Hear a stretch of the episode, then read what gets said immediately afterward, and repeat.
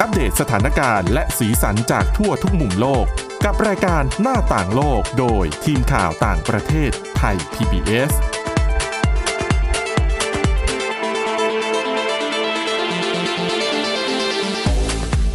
สวัสดีค่ะคุณผู้ฟังขอต้อนรับเข้าสู่รายการหน้าต่างโลกค่ะ เราก็จะนำเรื่องราวข่าวสารในต่างประเทศที่น่าสนใจมานำเสนอเช่นเคยนะคะสำหรับวันนี้ค่ะพบกับคุณชนชยานันท์พร้อมสมบัติ และดิฉันสวรักษ์จากวิวัฒนาคุณค่ะ ค่ะ สวัสดีคุณผู้ฟังค่ะ ค่ะคุณนันท์คะวันนี้ดิฉันมีเรื่องน่าสนใจเยอะเลยนะคะ ทั้งที่เกี่ยวข้องกับยูเครนนิดนึงนะคะ แล้วก็เรื่องเออผลที่มันเกิดจากเกี่ยวเนื่องนะคะจากการระบาดของโควิด -19 นะคะแต่ว่าเรื่องแรกเนี่ยรับรองจั่วหัวแล้ว คุณผู้ฟังต้องอยากรู้แน่ ๆ เลยนะคะ เป็นเรื่องเกี่ยวกับวลาดีเมียร์ปูตินประธานาธิบดีของรัสเซียค่ะ ก็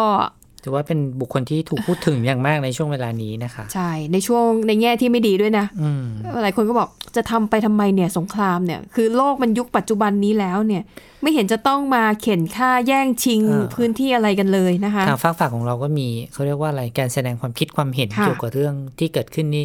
ค่อนข้างจะมีความเห็นที่ต่างกันพอสมควรนะคะ บางท่าน ใช่ค่ะ ก็สนับสนุน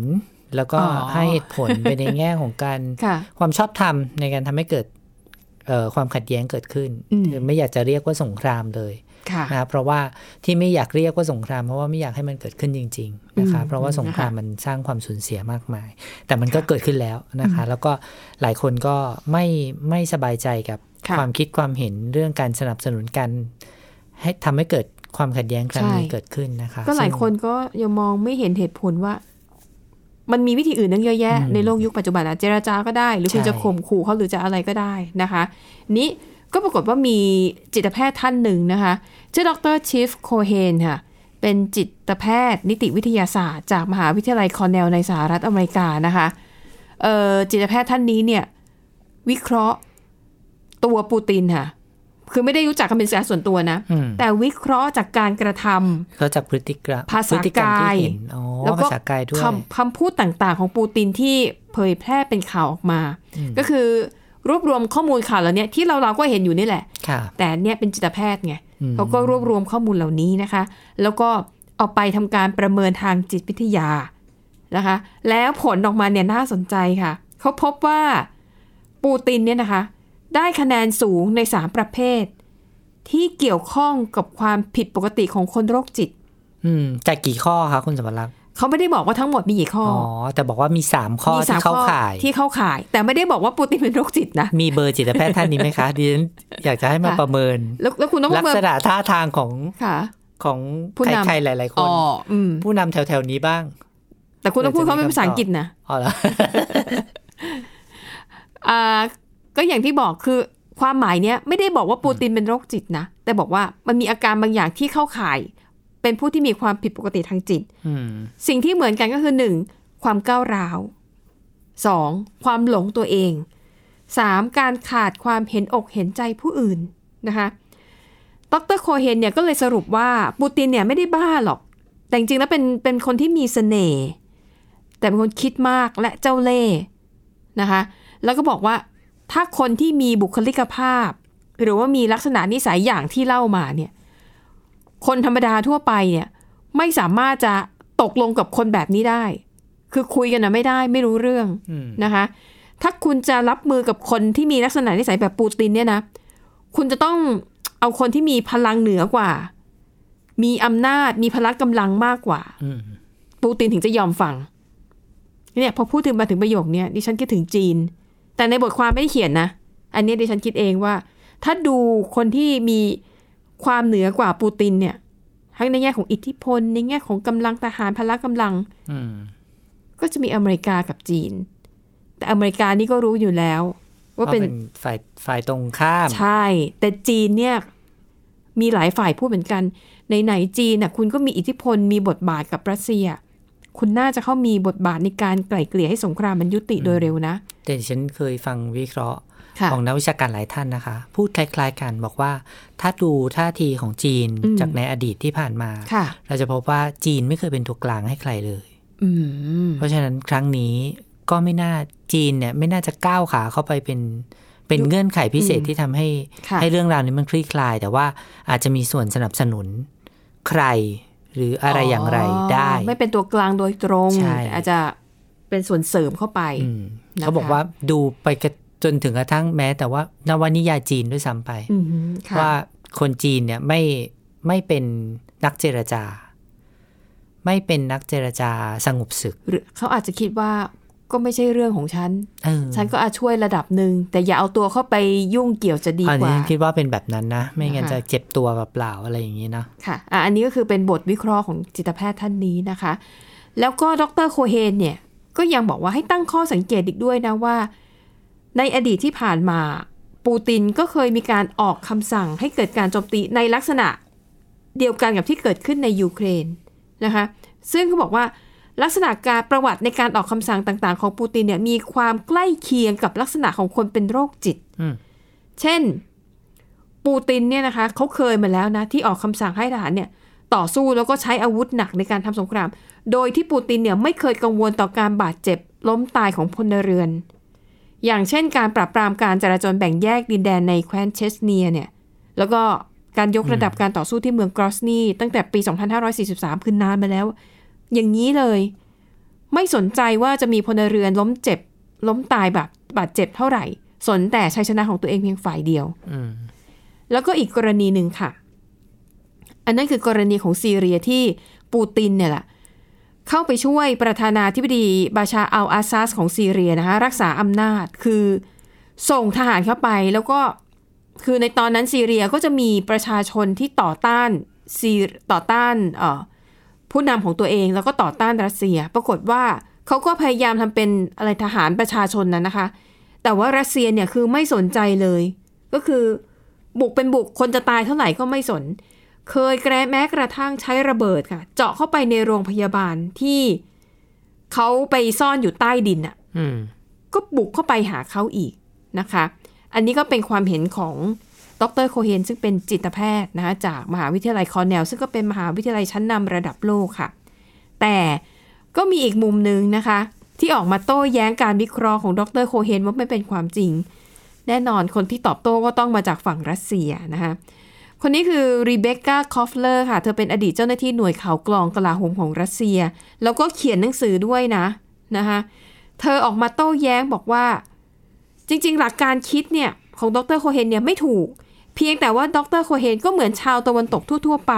ที่เวลาคิดอะไรเนี่ย ก็มักจะยึดเอาคันลองของโลกตะวันตกเป็นหลัก พอใครทำอะไรแล้วมันไม่ตรงกับคอนเซปต์ของชาติตะวันตก คุณก็จะชอบเหมารวมว่า คนนั้นเป็นเผด็จการเป็นคนที่จิตใจไม่ปกตินะคะ รวมถึงการที่บอกว่ามีบางคนเนี่ยเขาจะเปรียบเทียบปูตินว่าเป็นเหมือนอดอล์ฟฮิตเลอร์ อืม ผู้นำนาซีนะคะ หรือว่าโจเซฟสตาลินอดีตผู้นำในยุคสหภาพโซเวียตเนี่ยเขาบอกว่าไม่ยุติธรรม เพราะเขาบอกว่า คือรัสเซียเนี่ย ก็จะมีมาตรฐานมีบรรทัดฐานทางวัฒนธรรมของตัวเอง การทำสงครามในแบบของรัสเซียมันแตกต่างจากชาติตะวันตก ซึ่งรัสเซียเนี่ย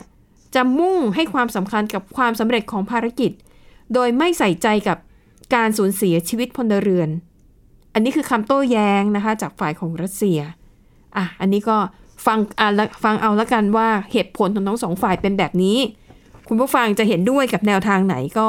แล้วแต่เลย อืม ก็คงวิเคราะห์ได้หลายแบบจาก ค่ะ ถ้าฟังจากที่คุณสวรักษ์เล่าก็คืออ ม ดูได้หลายอย่างเนาะ ค่ะ ลัษณะท่าทางการแสดงออกวิธี อืม พูดนะ อือ คะ ฮึ ก็ใครเป็นผู้นำก็ ค่ะ ระมัดระวังการแสดงออกนิดนึง เดี๋ยวใครจะไป เอาไปวิเคราะห์ได้ เอาไปวิเคราะห์ได้ น่าจะน่าจะมีเหมือน ว่า กัน เข้า นะ ข่ายหรือเปล่า แต่แต่ ขี้โมโหอะไรอย่างเงี้ย เออ เข้าข่ายหรือเปล่า แต่ใครจะกล้า ผมมีคนกล้าเดี๋ยวดิฉัน ค่ะ ว่าแต่ว่า เดี๋ยวเผื่อ อาจจะ เดี๋ยวเดี๋ยวออกมาให้สัมภาษณ์อะไรแบบนี้ เดี๋ยวจะมีเจ้าหน้าที่ราชการไปเยี่ยมเยียนที่บ้าน ดูแลเป็นห่วงขึ้นมาที แต่ เดี ก็ ยว ต้องถ้าจะวิเคราะห์ก็ต้องมีอืมมาตรฐานทางวิชาการที่ชัดเจนนะคุณสมรักษ์ไม่งั้นอยู่ดีๆเราไปหาว่าคนอื่น ถ้าพูดตามภาษาชาวบ้านหาว่าคนอื่นเป็นบ้า เพราะว่าเขาพูดเสียงดังอย่างเงี้ย อืม มันก็ดูไม่ค่อยจะชอบทำกับเขาเท่าไหร่เนาะ ค่ะ ค่ะ อ่ะ มาดูที่เรื่องเบา ๆ กันบ้างนะคะ คือในช่วงที่มีการระบาดของโควิด -19 ค่ะหลายประเทศก็ใช้มาตรการปิดเมืองล็อกดาวน์ก็ทำให้คนมีเวลาว่างไม่ว่างทำให้คนมีเวลาอยู่กับบ้าน มากขึ้น อ อยู่ ยู่กับ กับ บ้าน ครอบครัว มากขึ้น มากขึ้น แต่ว่าไม่ได้หมายความว่างานน้อยลงนะคะ เพราะหลายคนอยู่กับบ้าน ค่ะ ทำงานมากกว่าอยู่ที่ทำงานซะอีก แถมแบบไม่มีออฟฟิศเอาด้วยนะ ก็คือ เรื่อยทำไปเรื่อยอ่ะไหลไปเรื่อย มีอยู่วันอาทิตย์วันหนึ่งซึ่งเป็น ค่ะ วันหยุดเนี่ยดิฉันมีโอกาสออกไปข้างนอกแล้วก็ไปเจอเพื่อน ค่ะ มีลูกเล็กสองคน อืม ก็หอบหิ้วลูกไปกินข้าวอ๋อเจอกันแล้วก็บอกเออไปกินข้าวกันถ้าอย่างนั้น ค่ะ ก็เลยไปนั่งกินข้าวด้วยกัน ตลอดระยะเวลาของการรับประทานอาหารนั้นน่ะ สามีเป็นคนดูลูก ส่วนเพื่อนที่ฉันซึ่งเป็นภรรยาเนี่ยก็ประชุมออนไลน์ ในช่วงเวลาของวันอาทิตย์ สี่โมงเย็น ค่ะ เรื่องที่ฉันคิดว่าเป็นเรื่องที่ ไม่ค่อยจะโอเคสำหรับคนมีครอบครัวเท่าไหร่เนาะ อืมอืมอืม แล้วลูกก็ ค่ะ จะเออไม่อยู่ในความควบคุมดูแลของคุณแม่เท่าไหร่ต้องให้พ่อช่วยดูนะคะ ก็ ค่ะ เรียกว่าวันหยุดอะน่าจะได้หยุดเอาจริง อืม ๆนะคะ แต่ว่ากลายเป็นว่าต้องทำงานในช่วงวันหยุดที่เป็นช่วงเวลาที่ไม่ควรทำงานด้วยนะคุณสวรักษ์ อืม สี่โมงเย็นห้าโมงเย็นอะไรเงี้ย ค่ะ ก็ต้องจัดสรรเวลาเพื่อครอบครัวให้ดีๆด้วย ใช่ นะคะ อันนั้นก็คือสิ่งที่เกิดขึ้นในช่วงของโควิด -19 นะคะ แต่ว่าสำหรับบางคนน่ะ อ่ะ อาจจะจัดสรรเวลาได้ อืม อยู่บ้าน กิจกรรมยอดฮิตในช่วงโควิด -19 ของคนอยู่บ้าน มีไม่กี่อย่างคุณนั้นน่าจะพอนึกออกทำบราวนี่ เออทำอาหาร ออกกำลังกาย ปลูกต้นไม้ ปลูกต้นไม้เอออ อ่า นะคะ และไอ้เรื่องการทำอาหารเนี่ยแหละค่ะ คือหนึ่งดิฉันว่าคืออาด้วยความจำเป็นด้วยแหละสำหรับบางคนเนี่ยอาจจะรู้สึกว่าไม่ชอบสั่งอาหารสำเร็จรูปหรือว่าสั่งอาหารตามร้านไปทานที่บ้าน อืม หนึ่ บาง งท่านอาจจะกลัวนะ ดิ ค ฉั วาน มไม่ปลอดภัยไม่ ดิฉั สะอาด อ๋อดิฉัน ห กลัว อะ มั ไร นแพง อ๋อ เพราะว่ามันบวกค่าส่งเนาะ ดุใช่ใช่บวกค่าส่งด้วยแล้วก็คือโอเคกินอาหารตามร้านราคามันแพงกว่าปกติ นี่มีน้องที่อ แล้ อ ว ฟฟิศเราอ่ะ สั่งอาหารอ่ะ ค่ะ ค่าส่งแพงกว่าค่าอาหาร อืม ค่าส่ง 290 ค่าอา ค่ะ หาร 280 แต่แต่ด้วย และ ความอยากกินใช่ไหม ใช่ แล้วคน ยอม ส่งอ่ะ คนส่งก็ถามบอกว่า เออทราบไหมครับ ว่า ค่าส่งแพงกว่าค่าอาหารนะครั เอบ อ น้องคนนั้นบอกว่าไม่เป็นไรค่ะเขาอยากรับประทาน อ่า อืม อะไรอย่างเงี้ยนะคะ แต่ดิฉันเชื่อว่ามีหลายคนเป็นแบบดิฉันก็คือ สั่งกินทุกวันไม่ไหวคุณนัน อืม มันหลายตังค์อยู่มั มัน นแพ มีอะไร ง ที่เราทำกินได้เนาะ แล้วมันน้อยด้วยไม่อิ่มบอกเลย ก็เลยอาจจะเป็นเหตุผลหลักที่ทำให้หลายคน ต้องหันมาทำอาหารทานเองที่บ้านมากขึ้น เพราะว่าอะอย่างการสั่งวัตถุดิบมันไม่ยากเท่าไหร่ไงเราอาจจะเดินไปตลาดแถวบ้านอ่ะหรือสั่งออนไลน์จากซูเปอร์มาร์เก็ตให้เขามาส่งก็ได้ อืมค่ะ แต่ถ้ามาทำทานเองเนี่ย มั่นใจได้แน่นอนว่ามันต้องสะอาด เพราะเราทำเองกับมือ ค่ะ เลือกวัตถุดิบเองได้ระดับหนึ่งเอ่อ อร่อยหรือเปล่านี่อีกเรื่องหนึ่งนะ ใช่ แต่ปริมาณเนี่ยเยอะได้แน่นอนเพราะว่า อ่า มันเต็มที่ใช่ไหมคะ นี่ก็เลยเป็นเหตุผลหนึ่งที่ทำให้คนจำนวนมากเนี่ย ได้เสริมสร้างทักษะในการทำอาหารของตัวเอง ทำบ่อย ค่ะ ทำบ่อย ได้ฝึกบ่อยๆ เรียกว่า ใช่ ก็เลยเกิดเป็นทักษะ แล้วถามว่าเอาสูตรมาจากไหน ก็ใน YouTube นั่นแหละ YouTube หรือบางคนอาจจะซื้อตำรับตำราอะไรมาแล้วก็ทำตาม อ่า แบบสูตรคู่มือในอาหารเป๊ะๆอะไรอย่างเงี้ย อ่าค่ะ นะคะนั่นก็สิ่งเป็นหนึ่งในกิจกรรมยอดนิยมในช่วงของโควิด -19 ที่มีการปิดบ้านปิดเมืองนะคะ มันก็เลยทำให้หลายคนนะกลายเป็นพ่อครัวแม่ครัวมือสมัครเล่น บางคนค้นพบจุดแข็งของตัวเองว่า เฮ้ย เราทำอาหารก็อร่อยนี่ ก็ขายได้ด้วย อ่าบางคนให้ ถึงขยับ ให้บางคนไปชิม เพื่อนชิมบอกเฮ้ยอร่อยทำขายเลยทำขายเลย ออ นะคะปรากฏว่าไอ้ปรากฏการณ์แบบนี้เป็นทั่วโลกนะคะคุณนันนะคะแล้วก็มีบริษัทที่เขาทำผลิตภัณฑ์เกี่ยวกับเครื่องครัวในสหรัฐอเมริกาค่ะ ชื่อ Signature Kitchen Suite นะคะเขาร่วมมือกับบริษัทที่ทำการสำรวจความเห็นของประชาชนชื่อวันโพนะคะสำรวจความเห็นของประชาชนเกี่ยวกับเรื่องของฝีมือการทำอาหารของตัวเองเนี่ยแหละ โอ้โหแล้วผลออกมาน่าทึ่งมาก ก็คือดิฉันเดาว่าคนก็ต้องบอกว่าฉันทำอร่อย ใช่ คือแบบสอบถามเนี้ยเขาไปสอบถามคนที่ทำอาหาร เป็นพ่อครัวแม่ครัวมือสมัครเล่นนะสองพันกว่าคน สอบถามว่าคุณรู้สึกว่าทักษะในการทำอาหารของตัวคุณเองอะเป็นยังไง อืม โดยเปรียบเทียบกับเชฟชื่อดัง ที่เดี๋ยวนี้มันก็จะมีรายการอาหารเยอะแยะ อ๋อ ที่เชฟจะเป็นกรรมการบ้างหรือเชฟเป็นเป็นหนึ่งในผู้แข่งขันแล้วก็ให้แบบผู้ชมจากทางบ้านมาท้าประลองบ้างอะไรอย่างเงี้ยนะคะ ผลปรากฏว่าผู้ที่ตอบแบบสอบถามนะหกในสิบเชื่อว่าตัวเองมีความสามารถในระดับพ่อครัวแม่ครัวมืออาชีพ อืม สามารถแข่งขันกับเชฟชื่อดังในรายการทำอาหารได้ ดิฉันติงนิดนึงนะคะ อาหารจะอร่อยหรือไม่อะต้องให้คนที่ชิมเป็นคนบอกนะคะ ไม่ใช่ ไม่ ตัว ใช่ เรา คน เอง ทำเป็นคนบอกนะคะ และคนชิมนี่ควรจะเป็นคนที่เราไม่รู้จักด้วยนะ ใช่ ไม่งั้นเดี๋ยวเป็นคนในครอบครัว ก็ ก็ บอกอุ๊ยอร่อยอย่างนี้เนาะ ค่ะ ถามสามีสามี ต้องบอกว่าอร่อย ถ้าไม่อร่อยอาจจะมีเรื่องได้ ใช่นะคะ แล้วก็ ผู้ตอบแบบสอบถามบางคนเนี่ยถึงขั้นเจาะจงชื่อเชฟเลยนะคะ ว่าฝีมือฉันเนี่ยสู้คนนี้ได้สบาย หนึ่งในนั้นคือกอร์ดอนแรมซี่คนนี้เนี่ยคือเป็นเป็นเป็นเรียกว่าเป็นเซเลบริตี้เชฟนะคะก็คือเป็นเชฟที่แบบดังมาก โดยเฉพาะยิ่งเขามีรายการเรียลิตี้โชว์ของเขาด้วยนะ ชื่อ Hell Kitchen ครัวนรก อันนี้ดังแล้วก็แบบทำรายการทีวีเยอะแยะมากมายนะคะ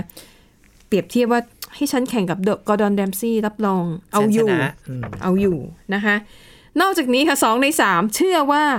สามารถจะเปิดร้านอาหารเองได้ ไปถึงนั่นเลย นะคะ แล้วก็ 62%ของผู้ตอบแบบสอบถามเขาบอกว่า มีความสามารถเก่งพอที่จะทำที่จะมีรายการทีวีหรือว่าใน YouTube อะไรเนี่ยทำอาหารเป็นของตัวเอง สอนได้ว่างั้น หรือโชว์ได้ โชว์ได้ ดิฉันคิดว่าอาจจะเป็นอย่างในช่อง YouTube อย่างเงี้ย ซึ่งก็มีหลายคนนะ ครึ่งใครๆก็ทำได้นะคะ ที่พอทำได้เขาก็จะมาแบบสาธิตวิธี ใช่ ทำอะไรที่แบบ หรือแม้แต่เชฟชื่อดัง ค่ะ บางคนนะคุณสวรรค์เช ค่ะ ฟชื่อดังในต่างประเทศบางคนนะดิ อืม ฉันเคยเห็นนะทำแกงเขียวหวานน่ะ ค่ะ โดยการใส่สีเขียวลงไป เจมี่โอลิเวอร์ป่ะ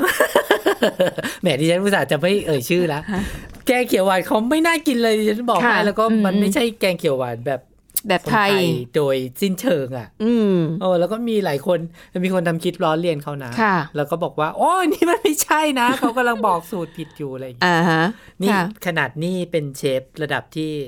อันนั้น ค ก็ น ระดับ รู้จักไปทั่วโลกนะ ต้อง ใช่ไหมคะ ค่ะ แต่ว่าเนี่ยคุณกำลังกล่าวอ้างว่า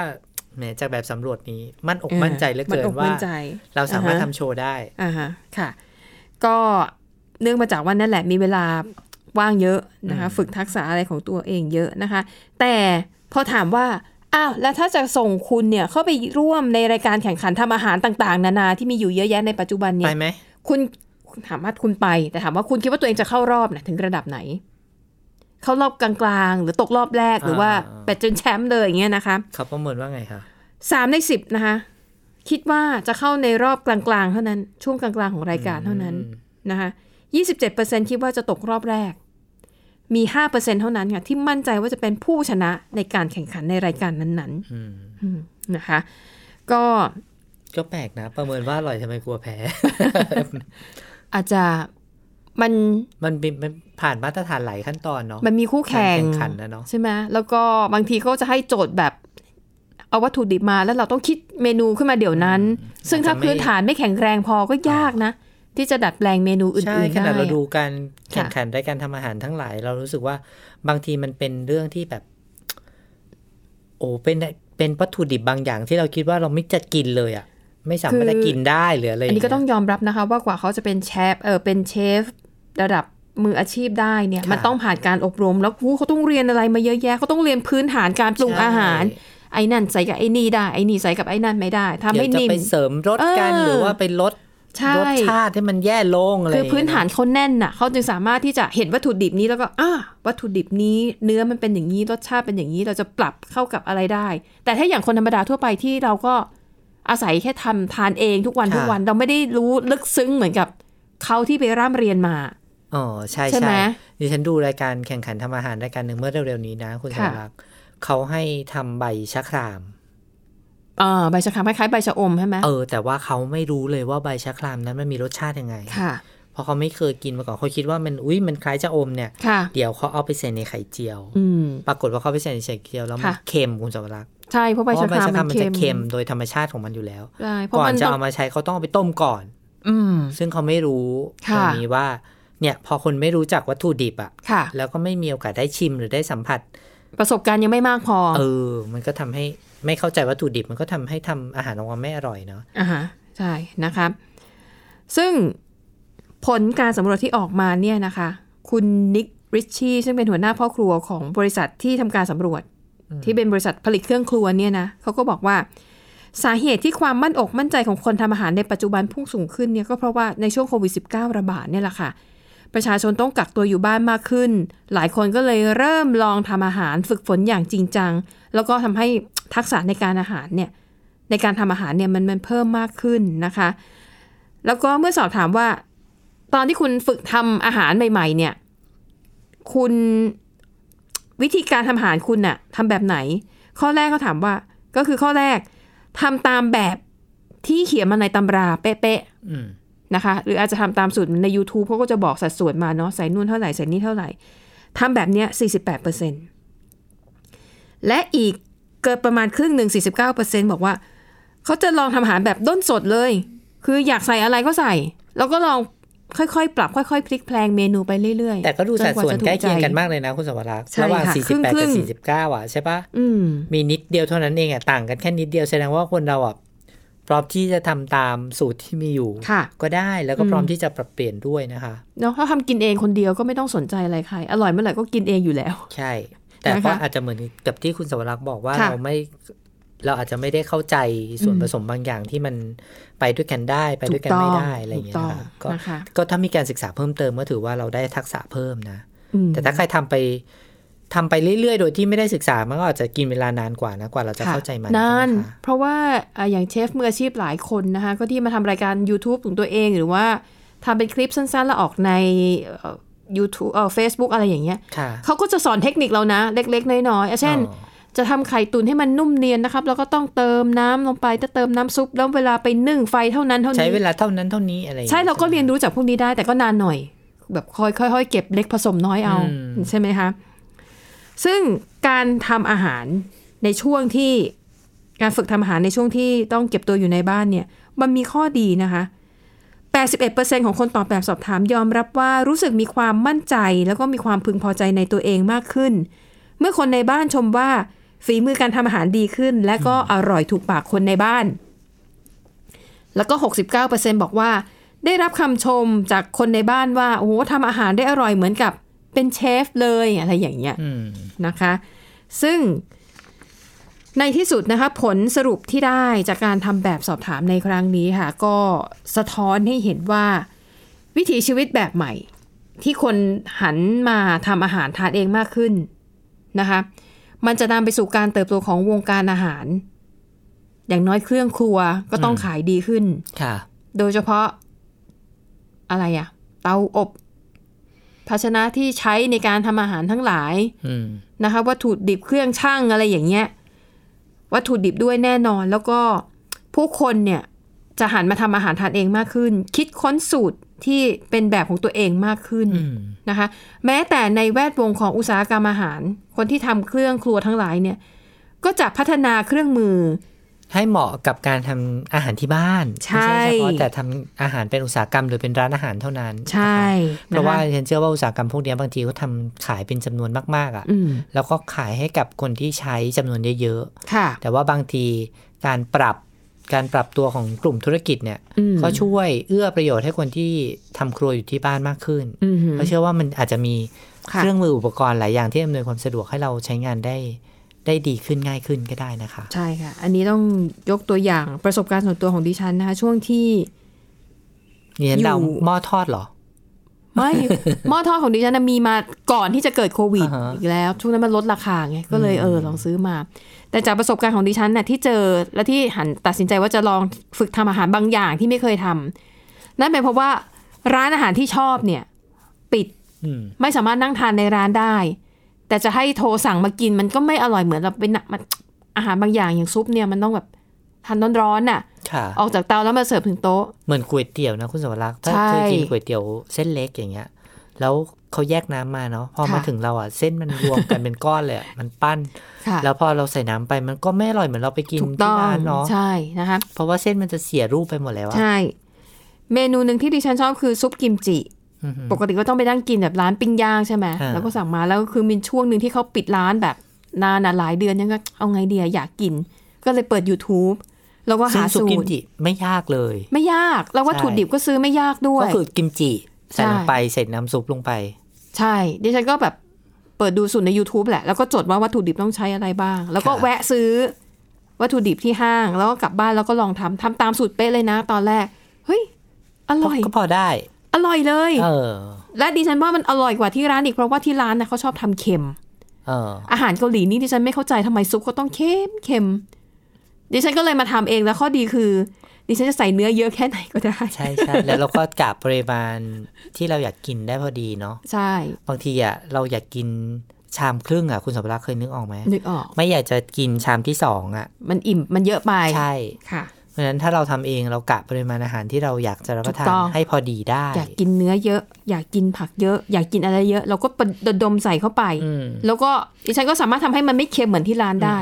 เออ แต่ก็อาจจะไม่ใช่สูตรสำเร็จเท่าไหร่นะ เพราะว่า ก็อร่อยอยู่คนเดียว เออใช่ เพราะว่าบางอย่างอ่ะมันมีสัดส่วนของมันเนาะ ค่ะ ใส่อันนั้นน้อยอันนี้เยอะเพื่อให้มัน อืม ออกมาพอดีพอดี อืม แต่เราไม่ต้องซีเรียสเลย ถ้าเราเป็นคนทำเองแล้วเราพอ ค่ะ ใจในอาหารที่เราทำ อืม อันเนี้ยแหละเป็นข้อดีก็เลยเผื่อคุณผู้ฟังฟังเราอยู่เนาะอยากจะแนะนำให้ลองทำแบบนี้เพราะว่าคือ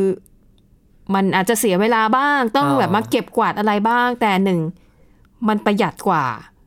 สองมัน ทานได้หลายมือเนาะ ใช่แล้วก็เอ่อคุณภาพอะดีแน่นอน คือเรื่องที่สำคัญที่สุดที่ฉันคิดว่าเราควบคุมมันได้แน่นอน ค่ะ คือเรื่องความสะอาด อืม เนาะ ใช่แล้วก็มันเป็นกิจกรรมที่ให้คนในบ้านอะมีส่วนร่วม อืม ซึ่ ช่วย ง กั ดิ น ฉัน ทำ ว่ามันดีมากใช่ แม่หั่นลูกต้มอะไรอย่างนี้เนาะ ใช่ น่ารักน่ารักเนาะ แม้แต่เด็กเล็ก ๆ ก็ให้เขาช่วยทำอะไรที่มันแบบไม่เสี่ยงต่อ เด็ด การ ผั บาดเจ็บ อะไรอย่างนี้เนาะ ใช่นะคะอ่ะนี่ก็คือเรื่องราวทั้งหมดนะคะ ที่นำมาเล่าให้ฟังกันในวันนี้ค่ะ หวังว่าจะเป็นประโยชน์กับคุณผู้ฟังบ้างไม่มากก็น้อยสำหรับวันนี้หมดเวลาแล้วนะคะ ขอบคุณสำหรับการติดตามกลับมาพบกันได้ใหม่ในตอนหน้า เราสองคนและทีมงานลาไปก่อน สวัสดีค่ะ สวัสดีค่ะ Thai PBS podcast. View the world via the voice.